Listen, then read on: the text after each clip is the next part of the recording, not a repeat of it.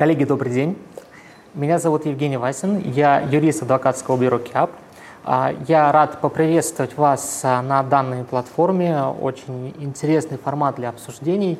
А, и счастлив в первый раз, надеюсь, не последний, поучаствовать в подобной дискуссии. Сегодня я хочу поговорить с вами по вопросу, как искусственный интеллект соотносится с персональными данными. В принципе, я думаю, об актуальности вопросов, связанных с искусственным интеллектом, сейчас уже нет смысла много говорить. Все прекрасно знают, э, что это такое, все понимают, что из себя представляет Тесла, все, в общем и в целом, э, думаю, смотрели фильмы про Терминатора, Вали и так далее, и так далее, и так далее. То есть, в принципе, э, говорить лишний раз о том, что мы находимся на этапе, на этапе новой технологической эволюции, думаю, особого смысла нет. С другой стороны, когда начинается дискуссия сугубо юридическая, у меня с коллегами, со студентами, каждый раз, когда возникает вопрос, а, собственно говоря, какие правовые вопросы возникают а, в связи с искусственным интеллектом, как правило, речь заходит о таких вещах, как а, правосубъектность искусственного интеллекта. В частности, очень многие любят говорить про ответственность, которая возникает в связи с какими-то дефектами, в связи с причинением вреда, связанным с искусственным интеллектом. И тут возникает очень интересная картина. То есть, как правило, в основном у юридического сообщества, как у профессионалов, так и у студентов, в основном правовые вопросы с искусственным интеллектом ассоциируются с так называемым стильным интеллектом, искусственным интеллектом. То есть искусственным интеллектом, который способен к самосознанию, то есть который фактически на полную катушку, полностью на 100% воспроизводит э, способности интеллектуального человека. Однако сейчас на нашем технологическом уровне и просто на уровне э, нужд э, экономики гораздо более востребован и гораздо больше развивается так называемый слабый искусственный интеллект. То есть искусственный интеллект, который связан, который создается, который разрабатывается для очень ограниченного круга задач. Где-то это распознавание лиц, где-то это навигация, а где-то это вопросы, связанные с предиктивной аналитикой, где-то это диагнозы в медицине и так далее, и так далее, и так далее. Это немного другой вид интеллекта, он менее продвинутый в какой-то степени, нежели сильный искусственный интеллект, но с сугубо экономической, скажем так, точки зрения бизнеса, он куда более востребован, по крайней мере, сейчас. И анекдот заключается в том, что в подобных категориях, в подобных технологиях вопросы о правосубъектности, вопросы ответственности – это лишь капля в море – и э, с ними возникает гораздо больше других, очень многих интересных вопросов. И один из них связан с соотношением искусственного интеллекта и информации, которую он обрабатывает. Есть о чем говорится, что, как правило, э, системы, связанные с применением искусственного интеллекта, используют два типа информации. Либо информация, которую мы, получаем из, которую мы получаем из реального мира, те же наши фотографии, например, или так называемую синтезируемую информацию, то есть информацию, которая э, не получена из реального мира, а которая как-то создана. Например, для того, чтобы отличить микрофон, который стоит передо мной от ноутбука, можно либо э, обрабатывать фотографии этих объектов, либо сделать их 3D-модели и научить э, алгоритм распознавать одно от другого. И так, и так ситуация работает. Но далеко не всегда мы можем использовать э, с высокой степенью эффективности так называемые синтезируемые данные. Например, таких вопросов, как, опять же, распознавание лиц или предиктивная аналитика, просто потому что у нас часто не хватает знаний о жизни, и мы для того и используем а, в, искусственной, в работе с искусственным интеллектом а, данные из реальной жизни, чтобы научиться как-то с ними работать, по крайней мере, с большей степенью эффективности. И в связи с этим а, я бы хотел перейти к вопросам, как, какие, собственно говоря, ключевые вопросы возникают с таким вот подобным слабым искусственным интеллектом, который не мог бы пользоваться синтезируемыми данными. Но перед этим я бы хотел в качестве такой своеобразной системы координат обозначить несколько терминов, которые я потом в дальнейшем а, буду использовать в ходе лекции, чтобы у нас с вами не было каких-то недопониманий. Во-первых, э, что, собственно говоря, представляет себя искусственный интеллект? Грубо говоря, искусственный интеллект — это технологические решения, которые моделируют когнитивные функции человека. А в российском праве есть несколько более-менее одинаковых дефиниций подобного термина. Самый первый, насколько мне известно, был в одном ГОСТе 2009 года. А есть а, похожий сопоставимый термин в указе президента относительно недавнем. А, суть примерно одна. То есть это определенное технологическое решение, которое воспроизводит наши с вами сознательные функции. Помимо этого, я буду довольно часто использовать термин «персональные данные». Персональные данные, э, как термин, определены в Федеральном законе о персональных данных, и это любая информация, которая прямо или косвенно относится к определенному или определяемому лицу. В свою очередь, информация по закону об информации – это сведения, сообщения, данные, вне зависимости от формы предоставления. А, опять-таки, в рамках определения общей системы координат а, данные нас, а, то есть наши персональные данные, обрабатывают так называемые операторы персональных данных или операторы. Дефиниция дана в законе персональных данных. Это государственные органы, муниципалитеты или юридические, даже физические лица, которые обрабатывают персональные данные совместно или с другими лицами. В свою очередь мы с вами, как физические лица, в таком случае э, фигурируем как субъекты персональных данных. Итак, а, определившись с определенной системой координат, системой терминов, полагаю, есть смысл продолжить. Чем мы сейчас имеем дело? А, хотя, как я уже упомянул, у нас есть определенные источники права, которые так или иначе связаны с регулированием искусственного интеллекта, а, Практически все вопросы, связанные с ним, сейчас в российском праве, да и в принципе в мире э, нигде не покрыты. Технология очень бурно развивается, и право не поспевает а, за этими технологическими изменениями. Во многом потому, что очень многие не могут а, достичь консенсуса по поводу того, в какое русле а, регулирование будет идти. А, причин несколько. Во-первых, а, еще до а, появления искусственного интеллекта как такового, а, возникло определенное противоречие между интересами субъекта персональных данных, то есть нас как физических лиц, и операторами персональных данных, то есть компаниями и другими физическими лицами, которые эти данные обрабатывают. Сведения о нас — это ресурс. По тому, куда мы ходим, по тому, как мы выглядим, по тому, как мы двигаемся, по всем, абсолютно всем сведениям о нас можно составить определенную а, картинку, можно составить определенный прогноз, который бы имел какой-то экономический показатель. А, поэтому компании очень заинтересованы в том, чтобы получать как можно больше информации о своих а, текущих или потенциальных пользователях. С другой стороны, э, мы, как физические лица, заинтересованы в том, чтобы мы э, так или иначе хотя бы в какой-то степени нашей жизни э, имели право на так называемый privacy. где-то мы все-таки должны чувствовать себя вне всевидящего ока. В противном случае ну, мы чувствуем себя объективно некомфортно. Однако с развитием технологий постепенно-постепенно подобное всевидящее око большого брата, условно говоря, а наблюдает за нами все больше и больше. В каждом из наших смартфонов есть микрофон, есть камера, которой мы разрешаем а, доступ, мы разрешаем программам доступ к фотографиям, которые мы сами делали, к нашему месторасположению. В сущности, а, это все сведения, которые кому-то потенциально интересны и которые потом могут повлиять на наше потребительское поведение. То есть у нас получилось а, две стороны, скажем так, одной медали – а, с одной стороны, у нас есть желание нас, вполне очевидная такая потребность безопасности, а, чтобы за нами не следили полностью. С другой стороны, а, у нас же самих есть желание определенного комфорта, определенных экономических благ. И есть компании, которые готовы это предоставить, но при условии, что мы, в свою очередь, даем больше информации о себе взамен. Мы, как физические лица, заинтересованы в том, чтобы сведения о нас предоставлялись кому-либо как можно меньшем количестве, а бизнес заинтересован в противоположном. Это первая проблема. То есть у нас есть четкое противоречие между интересами а, потребителей, обывателей и интересами бизнеса. Во-вторых, возникает а, проблема о том, как поженить, как соотносить конкуренцию между компаниями и государственный суверенитет. Я думаю, многим из вас известны а, такие текущие достаточно громкие новости по поводу сервисов TikTok или, или например, Clearview.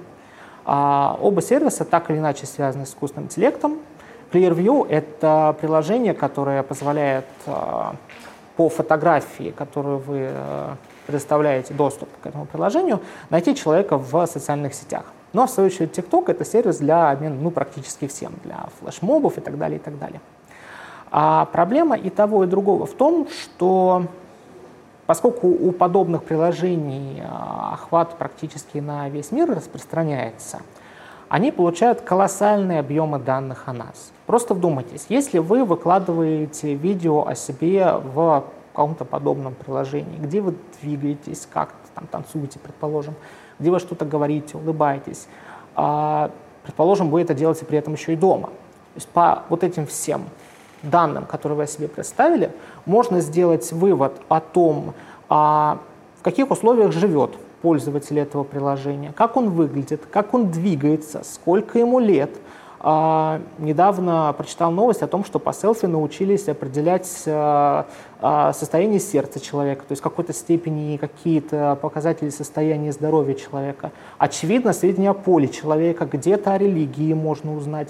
То есть огромное количество сведений о гражданах а, а, оказывается в руках компаний, которые довольно часто зарегистрированы в других юрисдикциях и которые тесно работают с государственными органами других стран. В этой же связи, например, актуальный вопрос по поводу расторжения договора Privacy Shield, который, Shield, простите, между Европейским Союзом и а, Соединенными Штатами Америки. Не расторжение, а признание недействительным. Тот же самый вопрос. У государственных органов появляется доступ к нашим с вами персональным данным, причем не только у наших российских государственных органов, но и у зарубежных органов. И подобные технологии, по сути, позволяют иностранным юрисдикциям а, составлять прогнозы о нашем собственном поведении, которые могут использоваться не только во благо, но и во вред.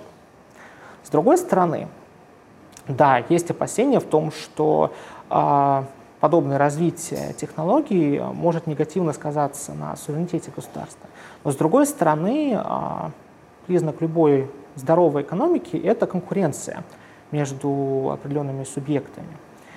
И если мы будем оказывать сугубо протекционистские меры а, в отношении каких-то наших компаний и не допускать на российский рынок или рынок другой страны, здесь, в принципе, а картина везде одна и та же, а каких-то, какие-то другие компании зарубежные, наши собственные компании тоже могут от этого пострадать, потому что они перестанут стремиться получать какое-то технологическое преимущество а, над своими конкурентами. При этом сами пользователи лишатся возможности выбрать тот сервис, который выгоден на, на наибольшей, наибольшей степени им. Поэтому вот из этих э, двух э, противоречий до сих пор э, люди ищут консенсус абсолютно во всех странах и только работают постепенно, очень небольшими шагами в сторону разработки правил в регулировании искусственного интеллекта и связанных с этим вопросов. При этом также нужно ответить, отметить, что поскольку многим из нас, а, хотя мы знаем, в принципе, что такое искусственный интеллект, а, довольно часто неизвестна его, скажем так, начинка, то есть мы часто не знаем, как он работает, мы не видим код, мы не понимаем очень многие алгоритмы, по крайней мере, на обывательском уровне, а, мы довольно часто не понимаем, как сведения о нас будут в дальнейшем обрабатываться. И здесь также я говорю, что довольно часто сами граждане, даже без привязки к искусственному интеллекту, а когда они размещают свои персональные данные, представляют кому-то, у них нет э, довольно часто доверия а, между ними и операторами по вопросу, что будет в дальнейшем со сведениями, которые окажутся э, в руках операторов. А в связи с этим сейчас а, в искусственном интеллекте есть несколько таких регуляторных проблем – во-первых, самая ключевая проблема, о которой мы будем говорить с вами в подробностях сегодня, это требования, связанные с защитой наших персональных данных, с одной стороны, и необходимостью их использования для обучения искусственного интеллекта. То есть, как я сказал а, ранее, искусственный интеллект может использовать либо данные из реальной жизни, то есть данные о конкретных физических объектах, а, например, либо данные синтезируемые, то есть данные, которые созданы искусственно. Но далеко не всегда эти данные, созданные искусственно, можно использовать э, эффективно по целому ряду вопросов. Помимо этого, есть, например, такой вопрос, как проблема самоидентификации. А, чтобы в дальнейшем у человека было четкое понимание, где он работает с человеком, где он работает а, с технологическим решением. Возникают вопросы, связанные с делегированием решений искусственному интеллекту. Возникают вопросы, как я уже сказал, с прозрачностью деятельности искусственного интеллекта. Мы довольно часто не понимаем, собственно говоря, с, как работает искусственный интеллект, который будет обрабатывать сведения о нас. Но сегодня мы сфокусируемся прежде всего на вопросах, связанных с персональными данными. Как я уже говорил, а, одна из ключевых проблем, таких, фундамента, таких фундаментальных вопросов, это необходимость найти какой-то консенсус, какой-то баланс между интересами бизнеса и интересами покупателей, интересами субъектов персональных данных. Потому что бизнес заинтересован в том, чтобы получать как можно больше сведений о нас, а мы заинтересованы как физические лица в том, чтобы представлять сведения о нас как можно меньше. Но при этом мы хотим какой-то удобный для нас продукт.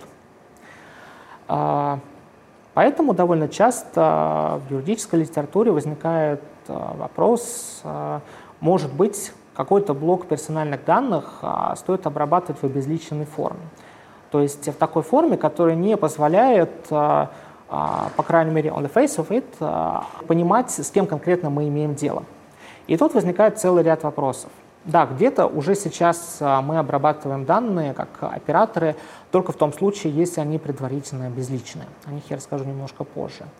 Где-то мы обрабатываем необезличенные персональные данные.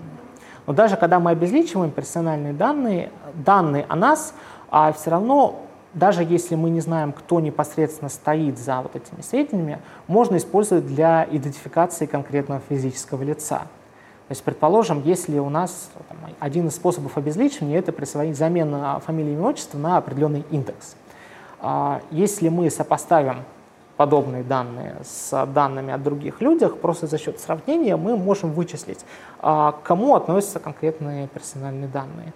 И довольно часто возникают дискуссии о том, что, в принципе, далеко не всегда обезличивание может помочь, потому что при, скажем так, определенном количестве а, сведений, пускай обезличенных, а, мы так или иначе но сможем отличить одного человека от другого. Помимо этого возникают вопросы, связанные с коммерческой привлекательностью обезличенных данных.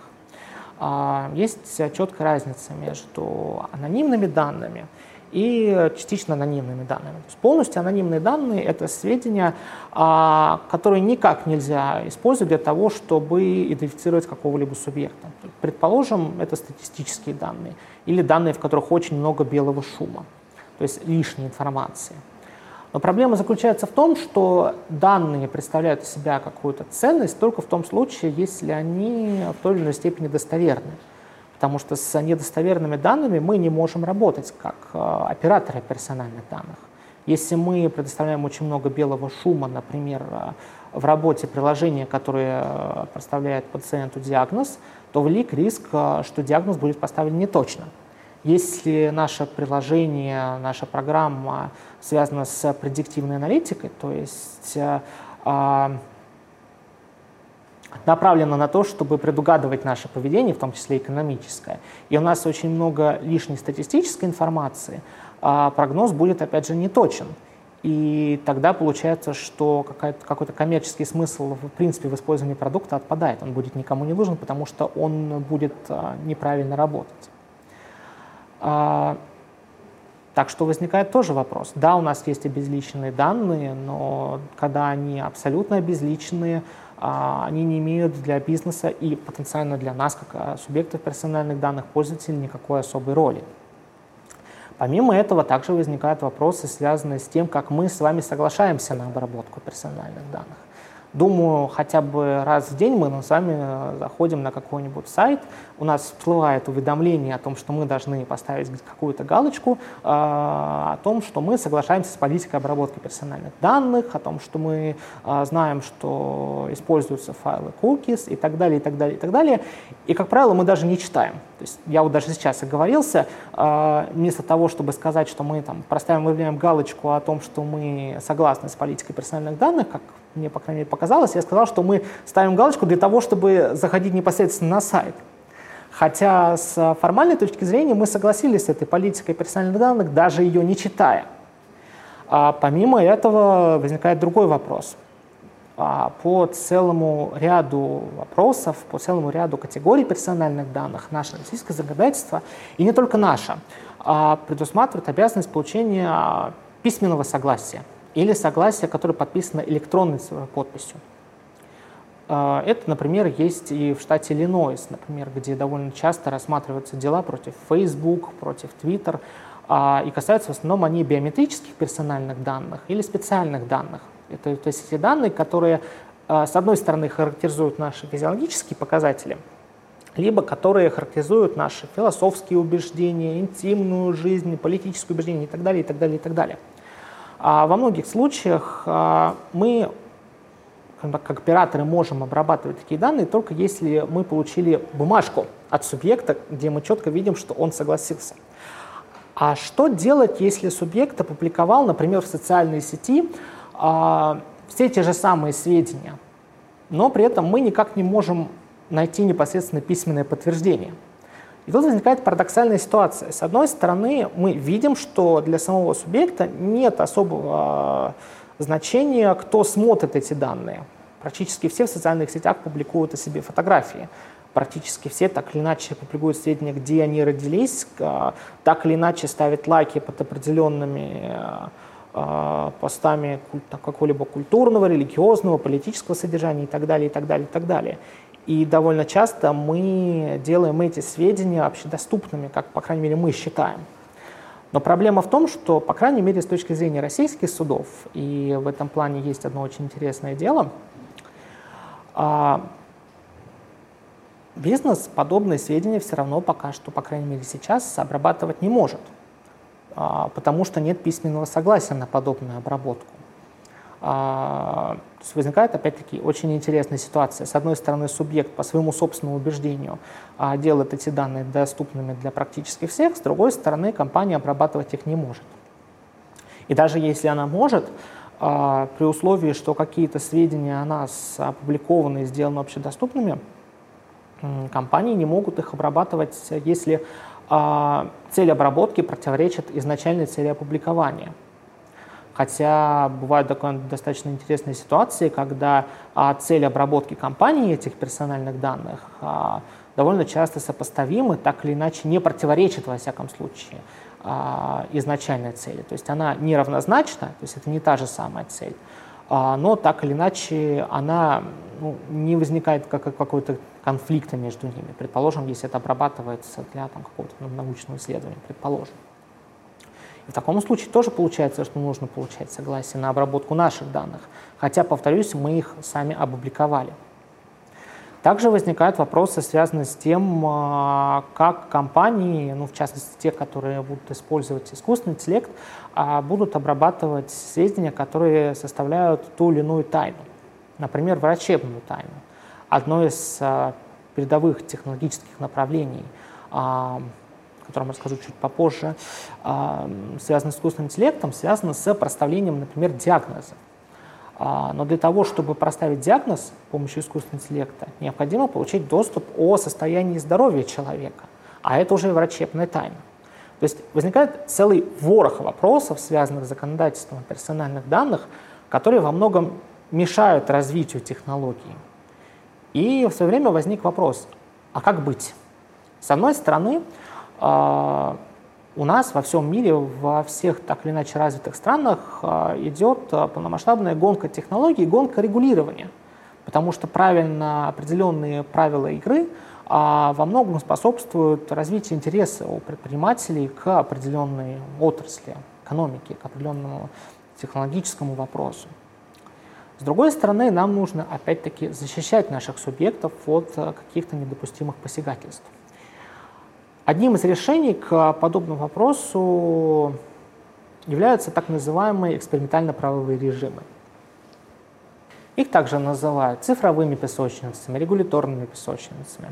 Суть заключается в том, что создается определенное специальное регулирование, ограниченное либо субъектом каким-то территориальным, а, либо определенными отраслями.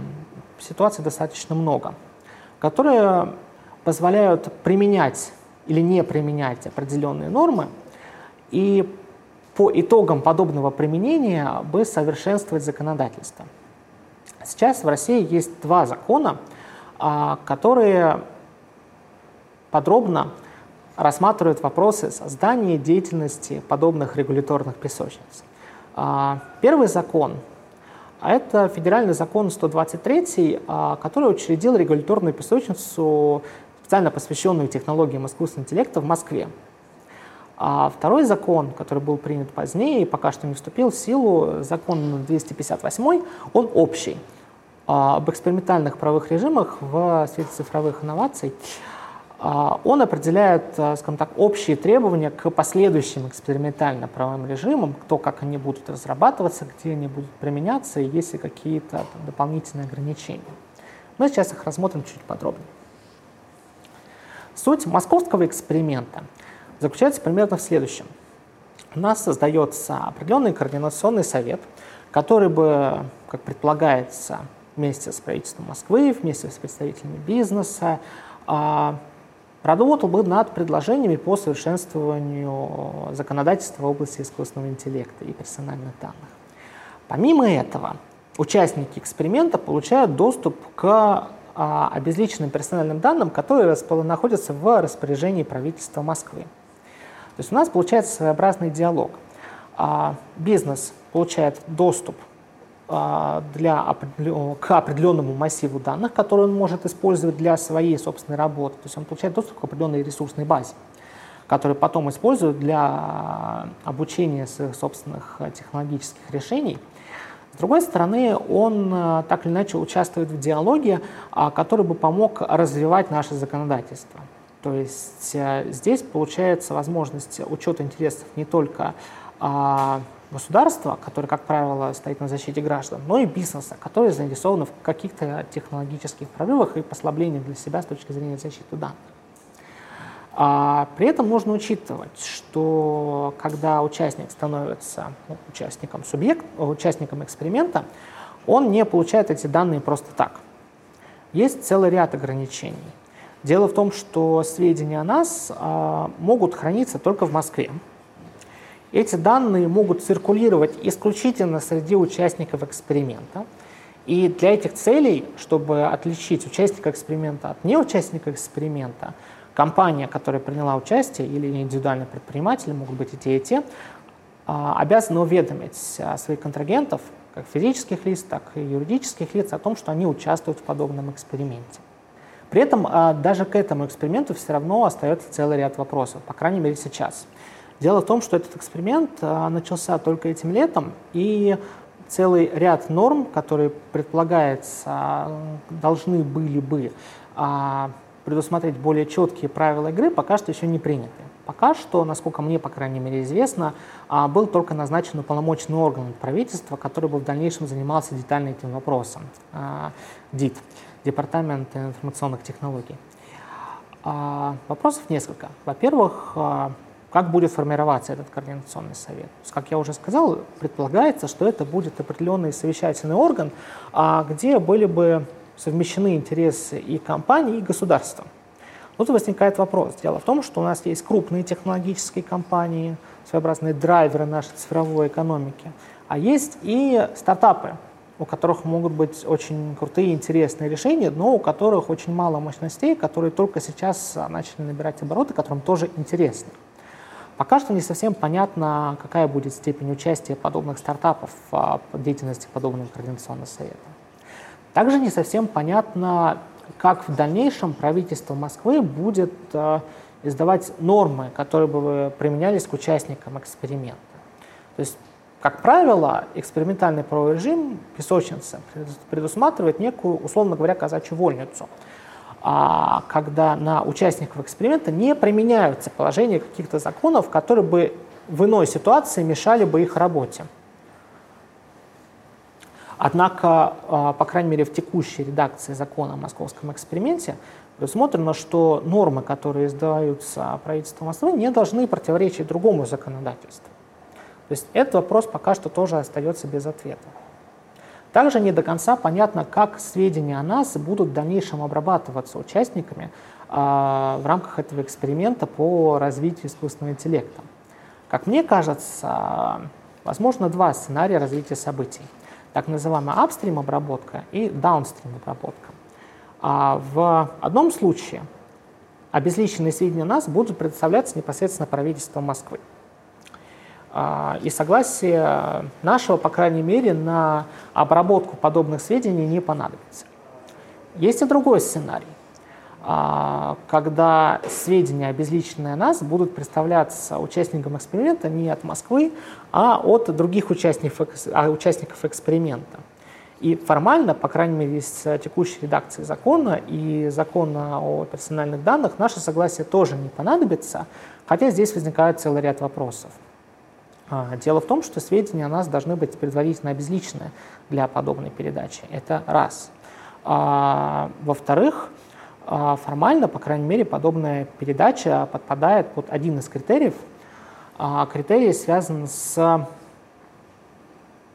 совершенствованием деятельности хозяйственных интеллектов в сфере внедрения искусственного интеллекта. По-моему, подобная фраза сейчас в законе о персональных данных.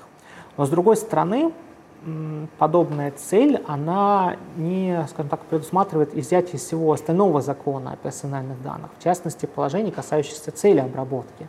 Как я сказал уже раньше, а, даже если мы получили персональные данные, мы их можем обрабатывать для сугубо определенных целей. Если мы их обрабатываем для каких-то других целей, а, нам уже, получается, нужно получать отдельное согласие. При этом мы не можем а, формировать базы данных из э, сведений, которые мы получили для разных целей. То есть мы не можем компоновать сведения, которые мы получили для одной цели, для другой цели в один массив. Подобные изъятия пока что в текущей редакции закона о персональных данных и закона о Московском эксперименте не предусмотрены. Думаю, через какое-то время мы получим ответы на эти вопросы. А другой закон, то есть закон об экспериментально-правовых режимах в сфере цифровых инноваций, он больше подходит под э, классические э, регуляторные песочницы, потому что он прямо предусматривает, что в рамках подобных учреждаемых экспериментальных правовых режимов э, будут предусматриваться какие-то изъятия из действующего законодательства. Хотя при этом также будет определенная дискуссия о том, как совершенствовать законы, будут применяться определенные нормы. Тем не менее, все равно остаются какие-то вопросы. Как я уже сказал, суть экспериментального правового режима – это изъятие из каких-то законов, которые мешают бизнесу. И сейчас а, обсуждаются несколько законов, которые бы расширяли перечень подобных изъятий. Один закон, законопроект, простите, а, касается изъятий, прежде всего связанных с дорожным движением, касающихся беспилотников. Мы его оставим в стороне.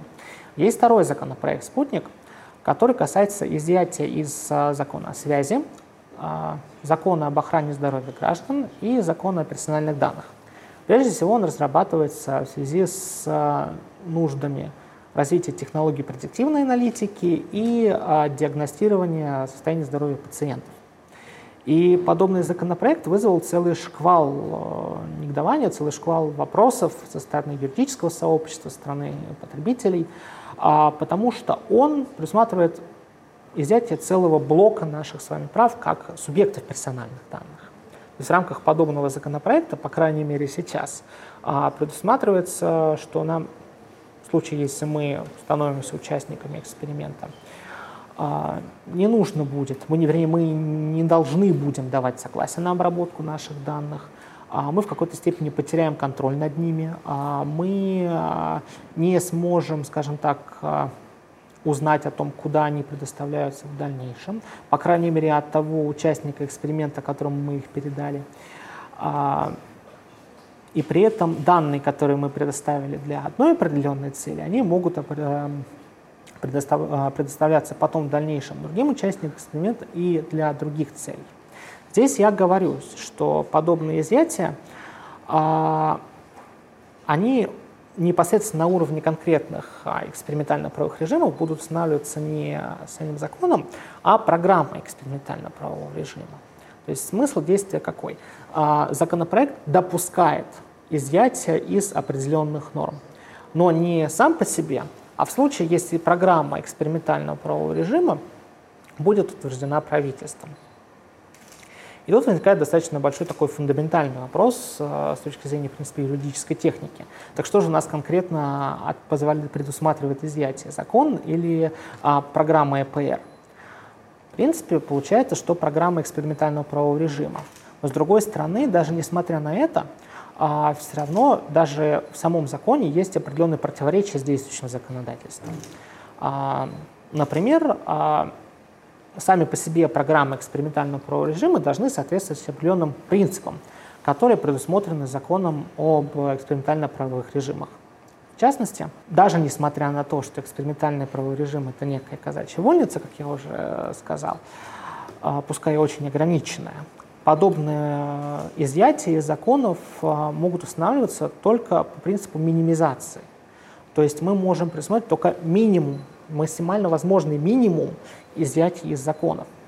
С другой стороны, в текущей редакции законопроект позволяет избавляться от целого блока прав, при этом достаточно существенных, потому что э, те же изъятия закона о связи, изъятия закона о персональных данных, о врачебной тайне, они покрываются и Конституцией, например, 23 статьей, э, что тоже говорит нам о том, что потенциально будет нарушение не просто принципа минимизации, а, но и а, недопущение нарушения каких-то ключевых прав и свобод человека, гражданина.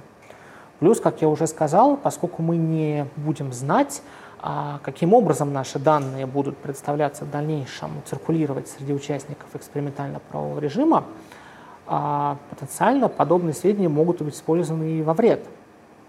Ведь, предположим, если я сообщаю сведения о ком-то другом, пускай недостоверные, например, для целей развития и в области диагностирования, а диагноз в дальнейшем может быть уже не точен. То есть вопросов все равно остается достаточно много. При этом а, нужно учитывать, что одна из проблем, как я уже говорил раньше, это необходимость получения бумажных согласий на обработку данных, а, но, по крайней мере, в текущей редакции а, закон не решает подобную проблему. Потому что, да, нам, с одной стороны, не нужно давать согласие на обработку наших данных в рамках экспериментально-правового режима, предположим, биометрических данных, то есть сведения о нас, о нашем теле, физиологических особенностей, что требует письменного согласия. Но с другой стороны, нам нужно, нам как операторам, то есть нам как участникам эксперимента, которые эти данные обрабатывают, нужно получить какое-то подтверждение, что мы уведомили субъектов о том, что они в курсе, что они таким образом участвуют в этом эксперименте. И, скорее всего, компании будут заинтересованы в том, чтобы получить максимально, скажем так, осязаемое доказательство. Как говорил профессор Преображенский, настоящая бумажка – фактическая броня. И мы получим вместо одной бумажки другую бумажку. То подобные вопросы обсуждаются до сих пор в юридическом сообществе. Возможно, в осенней сессии Госдумы будет какая-то принесена ясность к ним. Надеемся, что подобные вопросы в скором времени разрешатся. Итак, а, подводя итог, коллеги, а, как я уже сказал, решения, связанные с слабым интеллектом, довольно часто, вернее практически всегда работают а, с нашими персональными данными. Однако, поскольку правовой режим искусственного интеллекта практически нигде не урегулирован, во многом потому, что интересы различных участников экономики противоречат друг другу, а развитие идет достаточно медленными шагами, но тем не менее оно идет. Во многом благодаря методу проб и ошибок и экспериментирования, в частности за счет создания подобных регуляторных песочниц. А, Все равно остаются определенные вопросы, связанные с согласием нас, по крайней мере, на обработку наших данных и тем, как защищать наши с вами права как субъектов персональных данных. Но, надеюсь, в дальнейшем они будут разрешены. Спасибо. А, Владислав, я услышал вторую половину вашего вопроса. Если я правильно понял ваш вопрос, вы предлагаете примерно следующий способ. То есть на данные, которые э, будут обработаны искусственным интеллектом, э, будут распространяться определенный режим тайны. Правильно понял вас? А, смотрите, а, тут несколько вопросов возникает. Во-первых, а, ну, скажем так, он кейс-по-кейс basis, это не будет работать в случае, если мы уже имеем какое-то работающее технологическое решение и предоставляем данные о себе, о своем здоровье для того, чтобы нам проставили диагноз. Алгоритм будет обрабатывать данные в рамках обучения раз, то есть на вход, и для того, чтобы поставить диагноз, то есть непосредственно выполнять свою функцию, то есть, условно говоря, на выход. То есть даже если э, будет какой-то отдельный режим данных, которые будут им обработаны, э, под, под подобный сценарий э, данная тайна распространяться уже не будет, а, хотя подобные сведения будут известны. Это раз. Во-вторых, не для нужд, может быть, врачебной тайны, но для нужд, например, предиктивной аналитики, а, есть заинтересованность в том, чтобы получать по максимуму сведения о нас. То есть не только о нашем передвижении, о наших покупках, но в том числе и о нашем здоровье. Хотя вот, например, насколько мне известно, в 2012 году был прецедент, э, когда одно приложение или сервис стали рассылать э, рекламы в Штатах одной девушки, предлагая, рекламу, предлагая товары для беременных, хотя она еще даже не знала о том, что она беременна. А диагноз был поставлен э, не основе каких-то биологических показателей, а просто том, на, на том, основываясь, э, как она себя вела, какое у нее было потребительское поведение. Здесь палка о двух концах. И в этой связи предиктивная аналитика заинтересована в том, чтобы получать э, как можно больше сведений о нас. Они получают даже не сколько здесь сведения о нас просто в точном виде, они получают массивы данных, а, но проблема в том, что если мы распространим а, на подобные сведения какой-то ограниченный режим, мы не сможем потом их а, использовать в каких-то других целей, целях. И получится, что с одной стороны, вот ваш вопрос а, уже в какой-то степени решен ограничением по целям, то есть, как я уже сказал, мы можем обрабатывать персональные данные только в рамках там, тех целей, для которых они предоставляются. Э, с другой стороны, даже если мы распространим, получится, что коммерческая ценность подобных сведений она будет достаточно мала. thank you